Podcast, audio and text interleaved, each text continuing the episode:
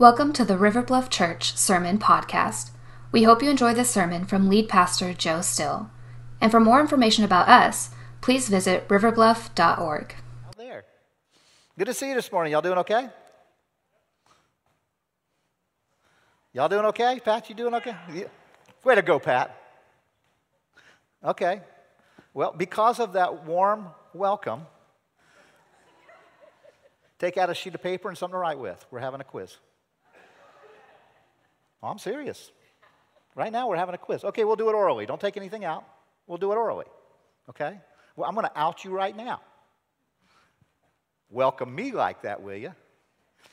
Here's the quiz, and I'm going to give you a hint. It will uh, we'll narrow it down to just the Old Testament.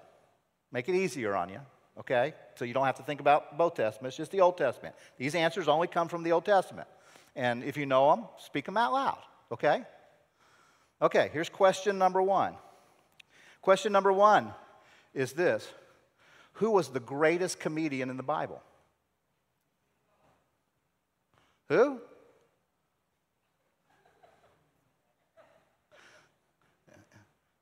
It was the only guy we know of who actually brought down the house. It was Samson. Come on, people. Wake up. Wow. Okay, here's another one. Who was the greatest male financier in the Bible? Greatest male financier. Oh, it was Noah. Because Noah floated his stocks while everybody else was in liquidation. Some of you will get that later. Who is the greatest female financier in the Bible? Greatest female financier. Close, but no star for you. It was Pharaoh's daughter, actually. Remember, she went down to the bank of the Nile and she withdrew some, a profit? Yep, yep, yep, yep. I've got several more, but I'll just go with this last one. Who was the shortest man in the Bible? Old Testament now, sorry, just Old Testament. Nehemiah. You can boo at that one. Boo. So much for audience participation. Oh, goodness. Well, I hope you're doing well this morning. Uh, the reason I wanted to end with Nehemiah is because, um, though I had a little, you know, fun with his name there, uh, I actually have a great deal of respect for, for Nehemiah. And he was a man used by God in, many, many ways. And He's a man whose life and leadership uh, we're going to study. We're going to actually take the next, uh, I don't know how long. So I've, I started to say weeks or months, I don't know. We're, we're just going to go through the book of Nehemiah verse by verse. Now, today we're going to do the first four verses. I promise that we'll do them in bigger chunks normally, but today, I love these beautiful teenage faces down here. I, I, feel, I, feel, I feel good. I feel old, but I feel good. The, um, the, uh, but what was I saying about Nehemiah? Yeah, we're going to do this Nehemiah thing. Um, and the, the book of Nehemiah is just this incredible work, and we're kicking off uh, a teaching series that we're calling Rebuild uh, out of the life and the, the, the, the, teaching, if you would, the way he lived and led uh, of, of Nehemiah. Um, he's a great Old Testament character, though probably not as well known as many others. And we are going to do this kind of on a verse by verse. You, hopefully, you'll get to know Nehemiah. So I want us to begin by just reading those first four verses this morning. Um, if you would, if you've got your Bibles, open them or turn them on or flip them over to Nehemiah chapter 1. I'm going to start reading in verse 1. God's word says this The words of Nehemiah the son of Hakaliah. Now it happened in the month of Chislev, in the 20th year, as I was in Susa, the citadel, that Hanani, one of my brothers, came with certain men from Judah, and I asked them concerning the Jews who escaped, who had survived the exile, and concerning Jerusalem. So these were some who had uh, survived the Babylonian exile where they took people captive back to Babylon. Some of them had escaped and then went back and stayed and lived in Jerusalem. This is the report that they, they gave to Nehemiah. They said this to me The remnant there in the province who had survived the exile is in great trouble. Now, that remnant's people, this, the, the remnant, the people there are in great trouble and shame. The wall of Jerusalem is broken down, and its gates are destroyed by fire. As soon as I heard these words, I sat down and wept and mourned for days. And I continued fasting and praying before the God of heaven. This is the, the word of the Lord. Now, I want to take some moments to give some background to the book of Nehemiah. So th- there's going to be a little history today, some context. I think it will serve us well as we study the book. Um, so I want to do that. First thing that I would just share with you as far as information if you had a Hebrew Bible, just a Hebrew Old Testament Bible, you would notice quickly that Ezra and Nehemiah is one book. It's not, it's not broken out into two books. That's a recent occurrence. Um, and the reason for that is it's actually kind of one continuous story. It's all about the kind of the, the same time frame. Interestingly, uh, there's the book of Ezra and Nehemiah, as we know them as two separate books. There's a third book that really kind of lands in the same time frame, and it's the book of Esther.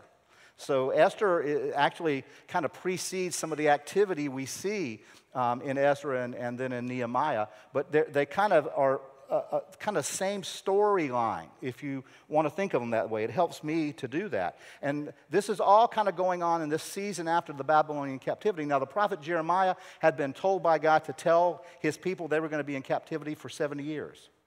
And Esther kind of picks up about midways, maybe, of that, that captivity. And then Ezra and Nehemiah kind of follow after that. But this is about midway through, God begins arranging some things to start preparing to send his people back out of captivity to restored worship back in the capital city uh, of Jerusalem. And so that, that kind of began. There are also two other books in the Old Testament that have a lot to do um, with the, the, the, book of Nehemiah and, and Ezra. It, it's the, the, the books of the minor prophets, Haggai and Zechariah.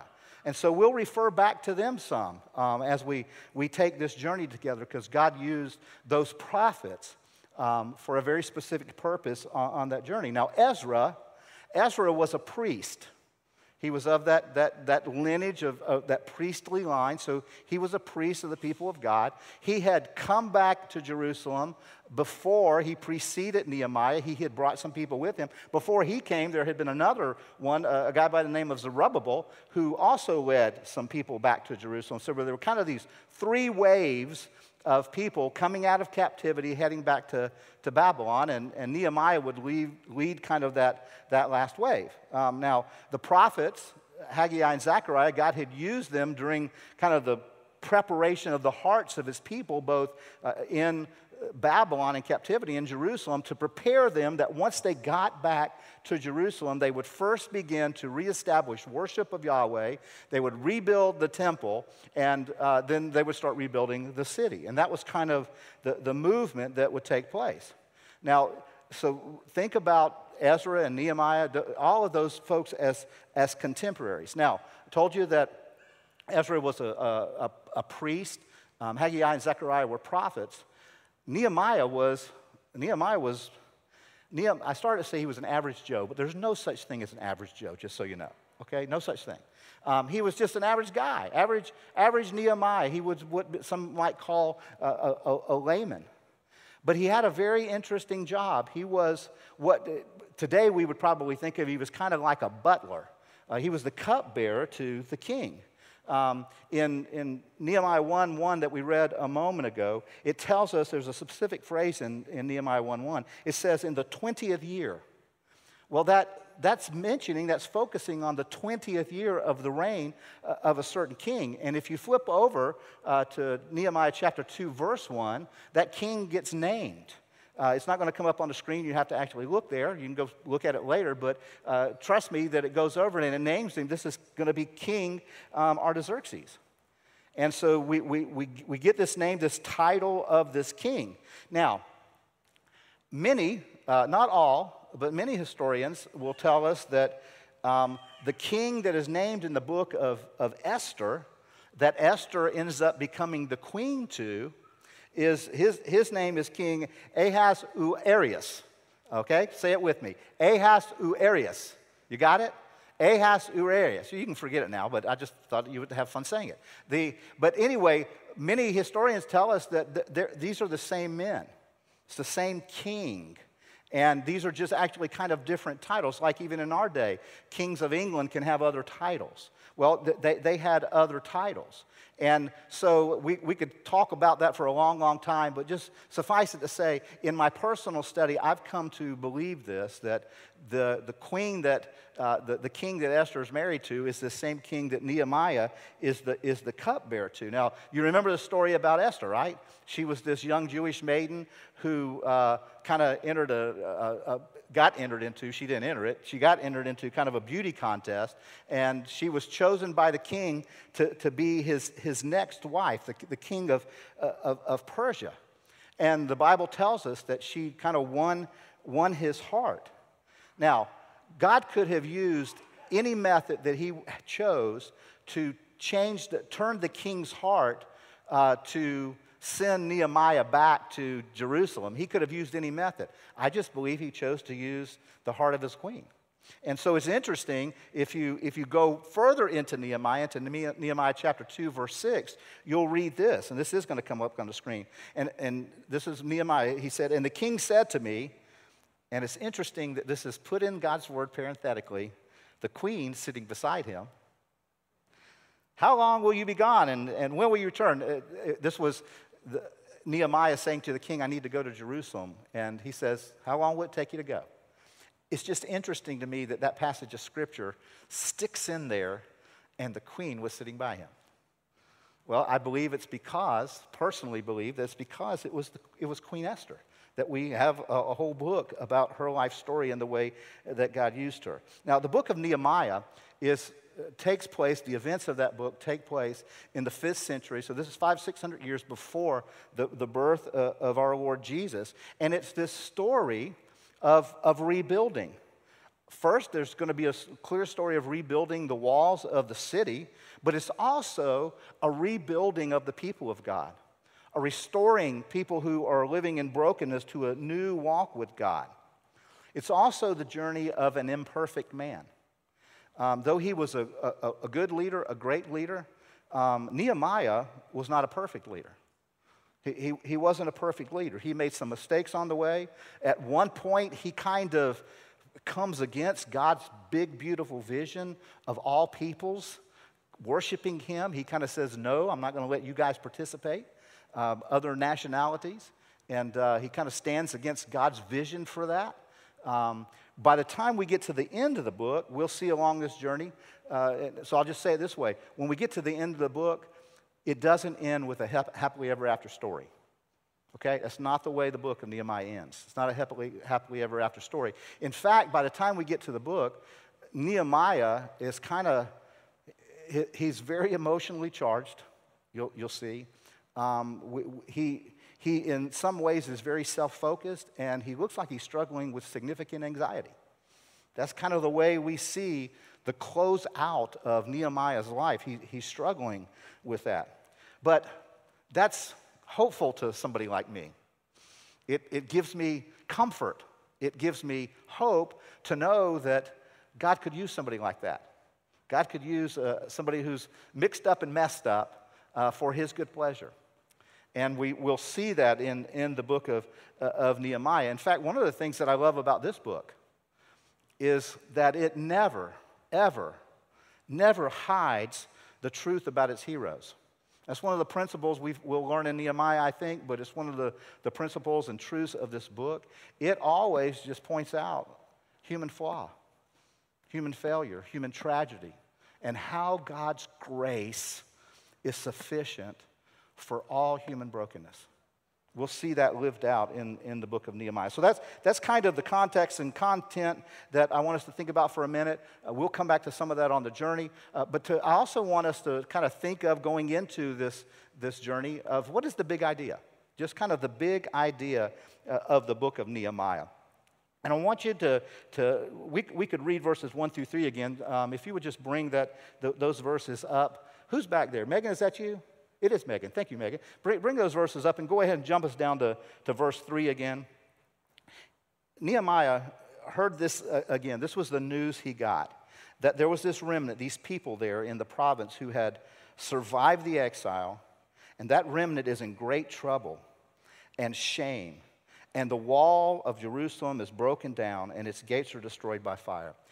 There's kind of the message of what Nehemiah is going to be facing. And so I want you to be captured by what the big idea of the book is, I think. The big, big idea of the book of Nehemiah is simply this to rebuild by restoring from ruin a city's walls and a nation's people by, by rebuilding, restoring from ruin a city's walls and a nation's people. That's kind of the, the big overarching themes, if you would, of, uh, of this book. Now, in, in verse 3, we read a couple of things. We, we, we read, first of all, that there's this remnant there in the province who had survived the exile. And it says they're in great trouble and shame. New Century Version uh, translates it this way Those who are left from the captivity are back in Judah, but they are in much trouble and full of shame. New Living Translation translates it this way They are in great trouble and disgrace. Disgrace. See, the people of God find themselves in great trouble, but they also find themselves in disgrace. And as I have been watching this and studying it and reading it, we see that they've been stuck here in this city for, for 70 years. They've been stuck here in the, in the city. Nothing had improved. Their living conditions had not gotten better. In fact, they got worse. And they got worse because they had left God out of their lives. They had walked away from God. They had walked away from His word, from His commands, from His statutes. They had walked away from the grace that God had provided by His presence being uh, among them. And they found themselves in big trouble, and they found themselves cut off, separated from grace. They were in disgrace. And one of the truths that I see here being worked out throughout all of Nehemiah, and again, in fact, throughout the whole of God's word, is, is this truth we stay stuck in our trouble and in our disgrace because we leave God out of the restoration process. We leave God out of the restoration process. One of, I, I think, one of the greatest widespread deceptions of our day is I got this, God. I got this, God. Friends, we don't got squat. Is that grammatically correct? Can, can you say that? Any of my English majors out here? That's what God would say back to us. Without Him, we don't have anything. You know, we think we function quite adequately, adequately without Him or with Him, without Him. And one of the things that is so striking to me is even in our day, in the church, Christians, we, we live and function uh, as if we don't really need God. And, and here's, here's another sad thing. As I, as I look deeply into my own life, as I look at my own personal tendencies, there are still places and traces in my life where I act like I live out like I don't need God. I still do that sometimes. They show up in me. And God points those out. Now, the book of Nehemiah is, is really written in such a way to shout out to us all we need God. We, have got to have him at the center point of our lives, especially if there is any damage or ruin or destruction from our past. If we want to see true life change, if we want to see true transformation come, God has got to be central to that restorative process. That really is a central theme in the book uh, of Nehemiah. So here's what we find we find the city of Jerusalem where the walls are torn down and the people are in despair. Now, here's, here's something to remember about the city of Jerusalem. City of Jerusalem is not only like the capital city, it's not only like, you know, Columbia, South Carolina for our state. J- Jerusalem is a, an image. It is a, it's a prophetic picture, if you would, for the people of God. And it's a prophetic picture of the place where God dwells. Some of you will remember that when, when God decided that He was going to uh, have this more permanent dwelling place here on earth, He told David, I want you to build me a temple on Mount Zion. I want you to build me a temple in Jerusalem. And so, for God's people, when they, when they look at Jerusalem, they don't just think about, okay, that's where, you know, the center of commerce, the center of government. Mostly what they thought about was this is where God lives. This is where our God resides. This is, this is where he dwells. And for them, that made them a special people. They saw themselves as being a special people set apart because God chose to live in this city and, and dwell among them. And we find that in both the Old Testament and the New Testament. But the New Testament points out the truth about that prophetic picture that it was truly just to be a picture. It wasn't God's ultimate plan. God's ultimate plan was to indwell you and me. That was God's ultimate plan, was for Jesus to come and make it possible, for God not to dwell in any building, but for God to live in us, in, in, in his people. The great apostle Paul points that out so incredibly in Colossians chapter 1 verses 26 and 27. Paul writes this, he says in the past God hid this mystery, but now he has revealed it to his people. And here's the mystery, which is Christ living in you giving you the hope of glory. That Christ in you is the hope of glory. God is dwelling in you if you have trusted in Jesus, because that's where He is. Christ in you is the hope of glory. That is God's great grace provision. It is God's great heart desire that we would see Him and know Him that way. And that leads me to another great reason to study another great truth I see in, in Nehemiah is this it's only by God's grace, only by God's grace, that we will ever come and overcome the damage and the ruin that's caused by our past, but that's currently controlling our present. So many people, so many Christ followers even, are living out of pain and sorrow of their past, stuck in the past and because they've kind of kept God out of the restorative process and are living in disgrace, cut off from God's grace. And we've got to let God be the center of that, or our past will control what's happening in our present. Now, as we, we think of this, we, we think of the, this New Testament, the, the, this language that the Old Testament has used to describe these captives, uh, these exiles, these people, uh, the, the, the Jews of this day. Some of that is the very same language that the New Testament used about the church, about the people of God, that we are a people that are living currently in exile. If you ever feel like you don't belong in the mess that's going on in this world, if you're in Jesus, it's you don't. You are in exile. Your citizenship is not here if you're in Christ. You are actually supposed to be somewhere where else. And I find myself praying more frequently for that great, glorious day of the return of our Lord than I ever do. I don't tweet a lot, but I tweeted out that this week. I just, I just got so overwhelmed one day this week of, of thinking, Jesus, come. Jesus, come, I'm just ready. Anybody else getting like that? Is, you know, maybe it's just an old age thing, I don't know. Um, but I just find myself more and more longing, that's the word I'm looking for, longing for the return of our Lord in, in the days in which we're living.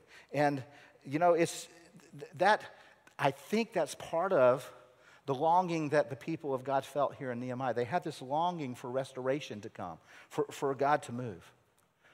The last half of verse 3 of Jeremiah chapter 1, it says, The wall of Jerusalem is broken down, and its gates are destroyed by fire. Now, this picture of the holy city of God, the dwelling place of God, being in ruins, points out, I believe, gives us an illustration of human life, of what a human life looks like when it's in ruin, when it when its walls are, are destroyed, its, its, its primary defenses are destro- uh, uh, can't stand against attacks, spiritual attacks, lies, deceptions from the enemy. And that, that keeps us open to, to hurt, to misery, to, to, to suffering, even, even as God's people. Now, if you're, if, you're, if you're at all acquainted with what's going in the world today, I mean, if you've turned the TV on at all recently, if you've read a news feed, you know, any news service, you'll know that people are experiencing incredible hurt. Now, here's what our tendency is often. Our tendency often is, is to see it, maybe read some details, and then try to get away from it. Because we just sometimes feel like we're on overload. But God has called his people into the suffering of one another, into the suffering of others, even our enemies. And again, if you've turned on the TV or you've looked at any news feed, you, you know that people in Haiti are suffering today, suffering devastation. Deaths, insurmountable numbers of deaths, families broken, lives, not only homes in ruin, but lives in ruin. And God has called us to step into their suffering. We have brothers and sisters in Afghanistan right now who are cut off from rescue, some trying to get out of the country. American citizens, American allies, but we have brothers and sisters who uh, don't have the capacity to even leave the country. Christians who are poor, too poor for, to afford travel. And they're, they're in a desperate situation. And God's, God's word calls us to see their suffering, to see that destruction and that ruin, and to pray and to give to support them, and if called, to go. And so I want us to do at least the first thing right now this morning. I want us to stop and pray. And this isn't going to be a prayer where I pray and you listen. I'm just going to kind of walk us through some topics, if you would, to pray into. And I'm just going to ask you to pray there. If you want to come down front and pray, do that. If you want to kneel where you're at, pray, do that. However you want to pray. But I just want you to seek the Lord on behalf of those who are suffering in our world. Let's, let's pray together.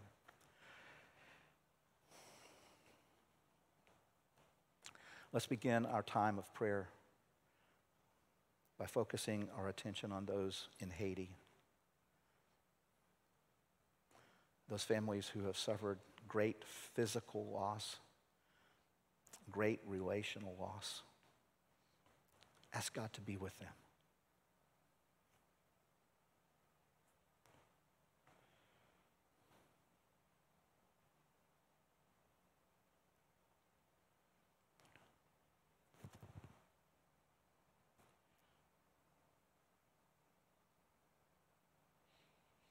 ask God to be with the church in Haiti, that they would be a great witness, that they would be a great comfort to those who are hurting.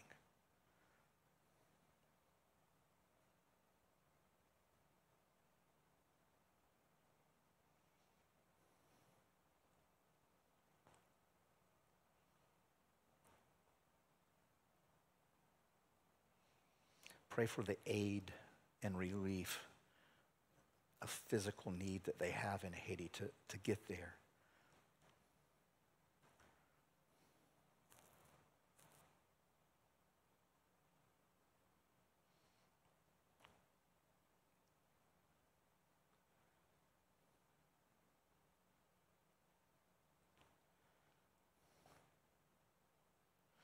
Pray that the gospel of Jesus would go forth and be heard and seen.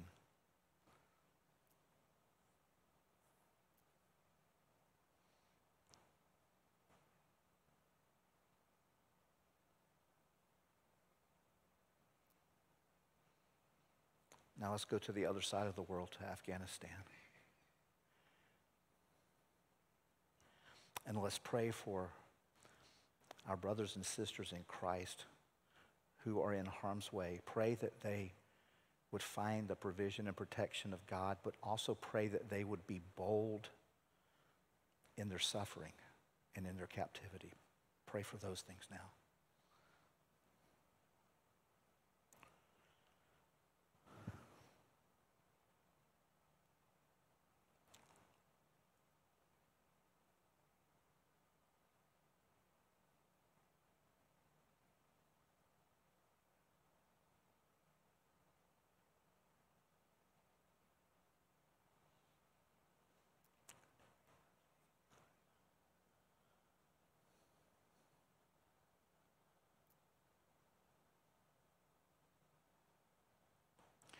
Pray for our troops that are there, our military leaders, our government leaders, for others in organizational leadership that are trying to minister and help the people of Afghanistan. Find safety, find relief. Pray for them to be wise in the wisdom of God.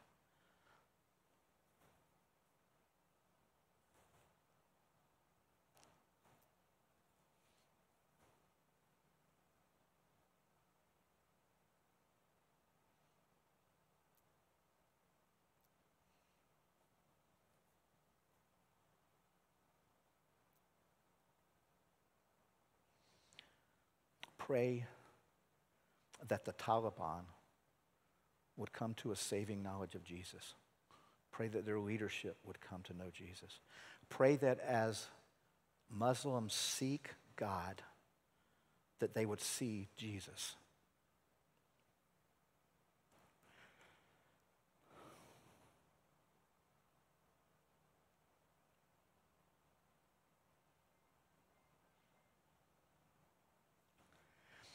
Father, we come in the name of Jesus, asking both in Haiti and in Afghanistan that the name of Jesus would be lifted high so that all men, women, boys, and girls would be drawn to him. Show each of us, God, what role we could play in either location to, to send relief, to, to go and serve, whatever, God, that you would call us to. But God, don't let our hearts just turn it off. Draw us in. Jesus, all the things that we have asked now as God's people, we ask in your name. And all God's people said, Amen. Amen.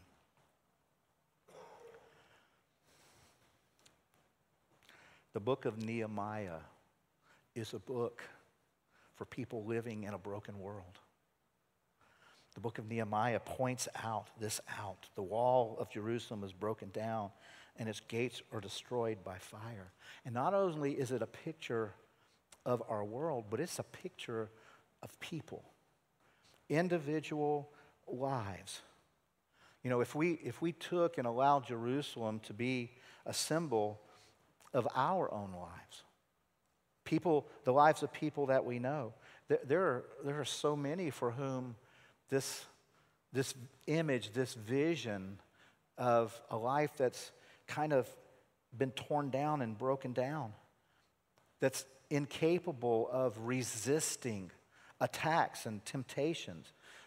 You've fallen victim somehow to the assault of this world, and you feel like it's impossible for you to break free of your chains uh, of captivity. See, that's the kind of ruin that's being described here. And, and you may be here today. And you may be somebody who's struggling with something like that.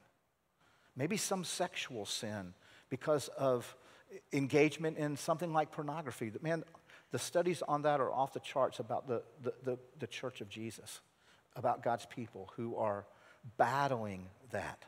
Just, just off the grid. You, you may be battling some addiction to alcohol or, or drugs still, still, still battling something. You know, it, it may not be something like that kind of addiction. Maybe yours, is, maybe yours is a little different. Maybe you have a bitter spirit. You know, you can become as addicted to a hypercritical attitude as you can to any drug. I know people like that, just addicted to a critical spirit. Every, it just comes out that way. And you, you, you don't want it, you want to be set free from it, but you don't feel like you have the capacity to do that because your walls are torn down. Your, your gates feel burned. You, you didn't go there willingly. You didn't, you didn't get up one day and say, Man, I can't wait to have a critical spirit. You didn't do that. You, it, you kind of moved there innocently, if you would. But now you're there. And your life is in ruin because of it. And your defenses are gone, and the walls of your city are broken down, and, and your gates are burned. Maybe it wasn't something you did, maybe it was something done to you. Maybe, maybe you're the adult child of an alcoholic. Maybe, you're someone who was abused as a child physically or sexually or, or emotionally. Maybe you were victimized in some other way and your heart is cut off from people. Your gates are burned down and nobody has access. They can't get in because you've been so badly burned.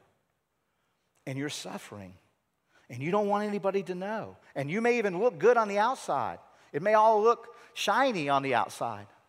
But on the inside, internally, you're overwhelmed. You feel that disgrace. You feel cut off from the very grace of God. God has a plan for you. And part of that plan is to examine. Look at the walls of your life. And when you find those places that are in ruin, know that there is a way to, to, to move out of that. And it's out of God's word. God has a plan. God loves you. He has a plan to help you move out of that, that life that is shattered by ruin. And the scriptures give us answers for times like these, times that we're, we're living in. One of the things that we talked about is how God uses the lives of men and women in the past that are chronicled in His Word for the purpose of showing us that we can have hope no matter what we face. There's a way out. You know, that's one of the beautiful things uh, uh about gates. Gates not only provide a way in, but they provide a way out. They provide a way in and a way out. And I don't know the condition of the gates of your life right now. But God wants to, God wants to rebuild them. And God wants to give you a way out. And I want to close today with just pointing out three ways that Nehemiah shows us a way out of lives that may be in ruin.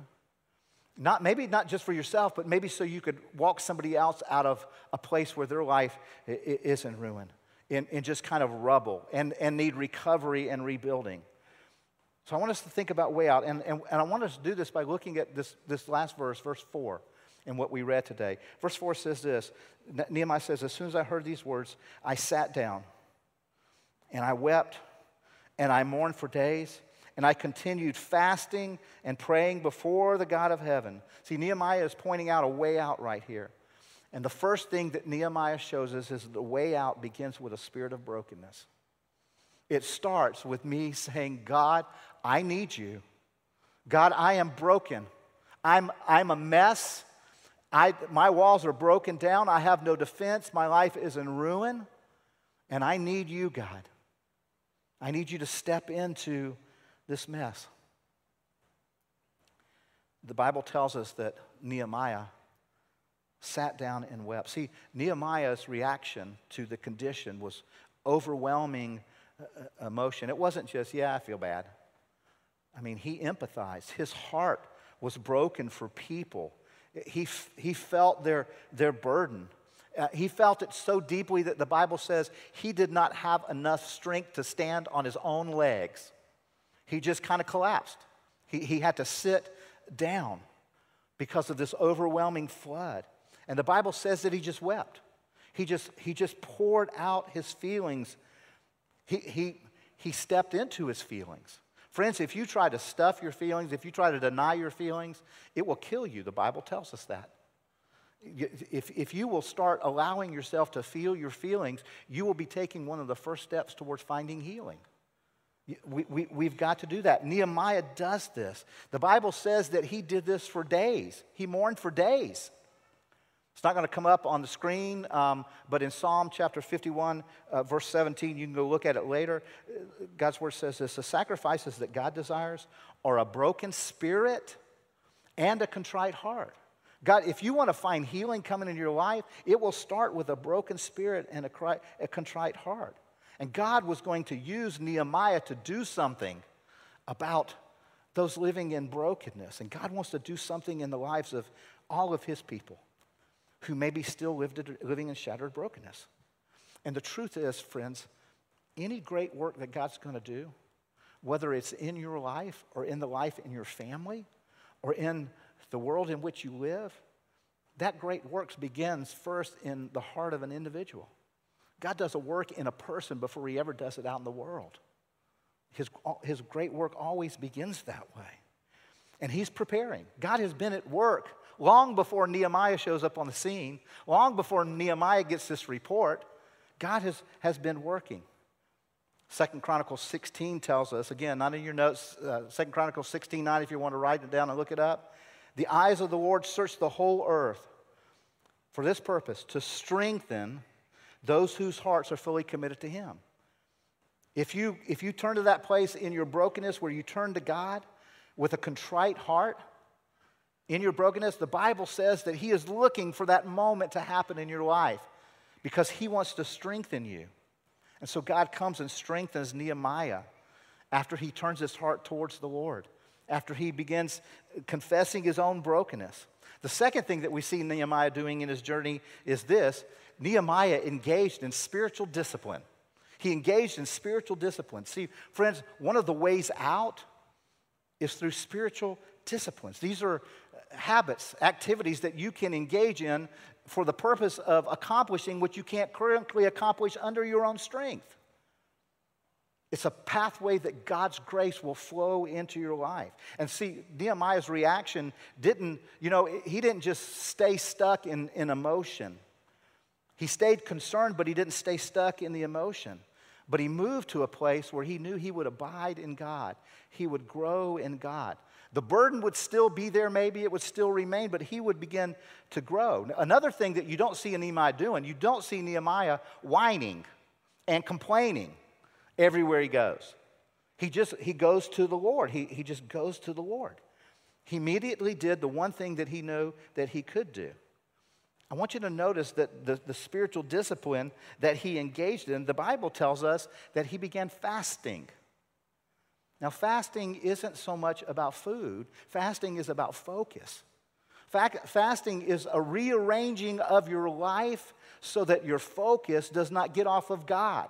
That's the purpose of fasting. It's, it's not about food. You can fast from all kinds of things. The purpose is focus, to get your mind and heart focused on the Lord continually, to constantly remind you. So, so, so Nehemiah does this. Nehemiah takes this step. In, in other words, friends, Nehemiah had a growth plan. Do you have one? If not, have I got a deal for you?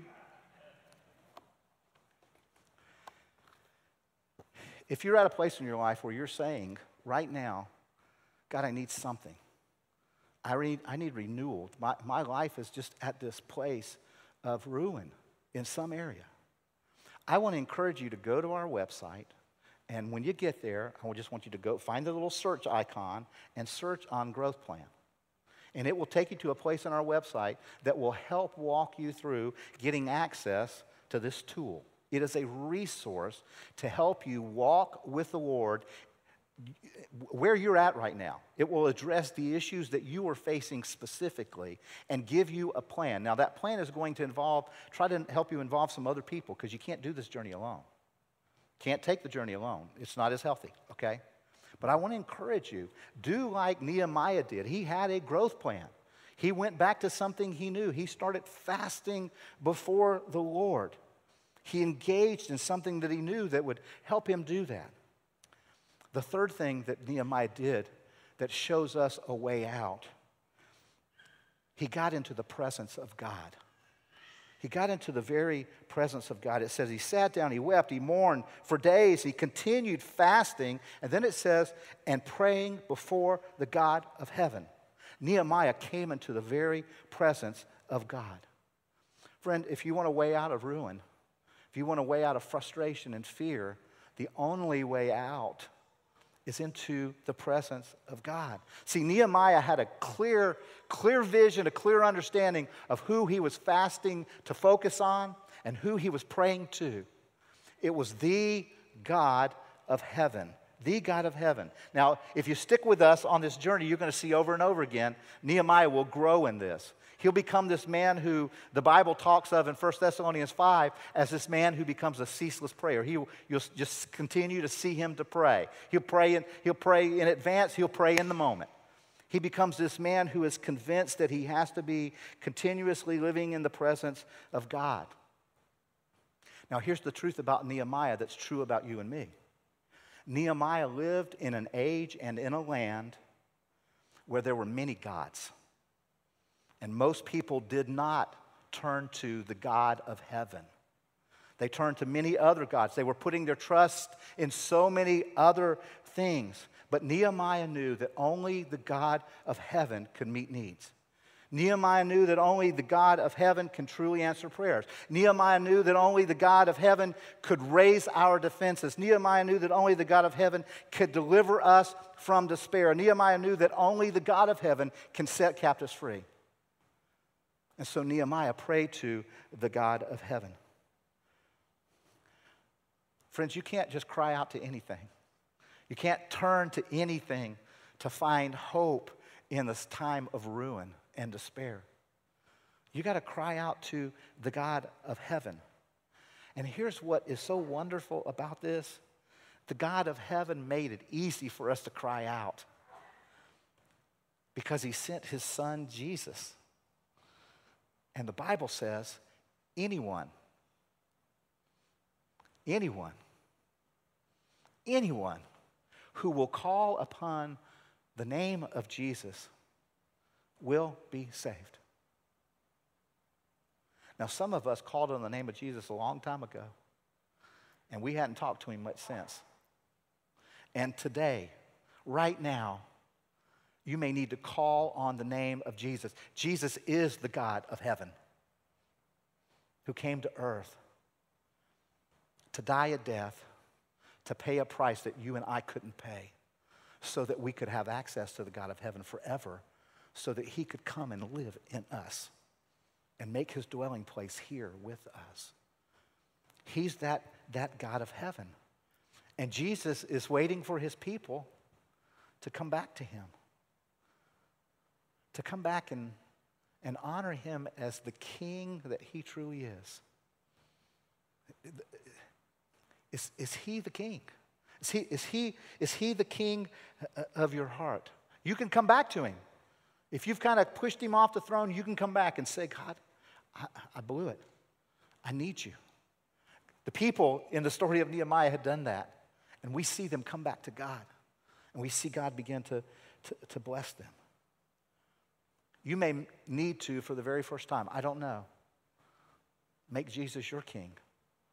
And again, the Bible says all you got to do is call on the name of the Lord in a spirit that is contrite, in a heart that is contrite believing that you are separated from God by your sin, and it is only through the grace of God, provided through his son's Jesus' death, that you can be made right with the God of heaven. And you can do that right now. You can just cry out, God, I'm, I've done it my way, and it's killed me.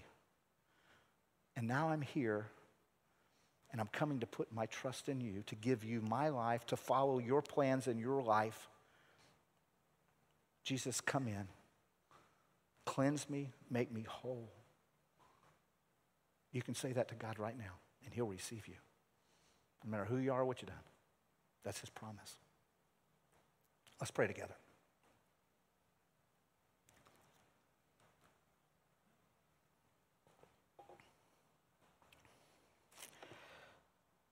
God, we come right now. Jesus, we come. We come longing for you to raise those walls in our lives that have been leveled. Those places in our hearts that have been decimated, where rubble exists. Jesus, we're asking you to come. We're coming back to you, declaring that you are King, making you our King once again. You are King of the universe, and we we're choosing again today to submit to that. Maybe someone for the first time. Maybe some of us renewing that commitment. We want you, Lord Jesus, to come and be king of our hearts now.